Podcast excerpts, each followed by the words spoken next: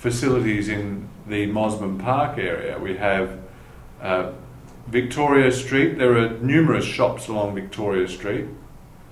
Oh, there was one character, his name was Reg Bourne, who had a little business on the corner of uh, Buckland Avenue and Victoria Street, and he ran a little. He, he'd come out off the out of the pearling from Broome, where he'd owned a, a lugger, at least ran one.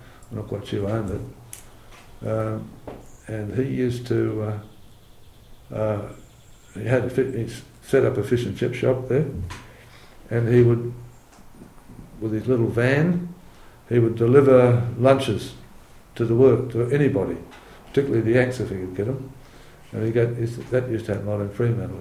He used to get around doing that. Hmm. There was one shop that's still there, I think.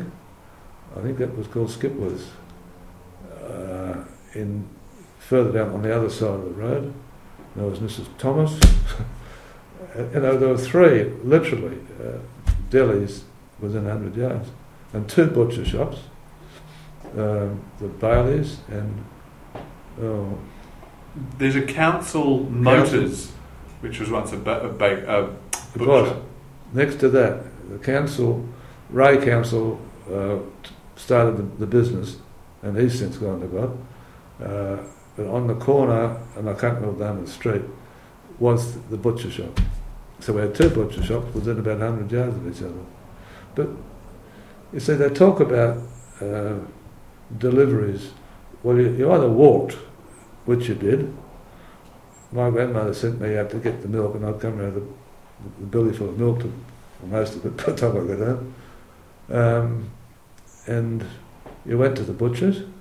Nobody delivered uh, in those days. And literally, and the bakers, no, the ice was delivered. That much is clear.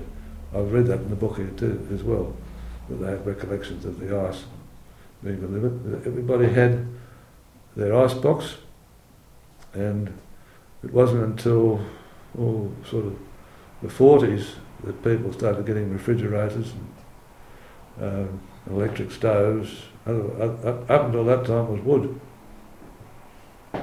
Hmm. Times have changed. Well, people talk of getting deliveries made by the local grocer, but you, you say no.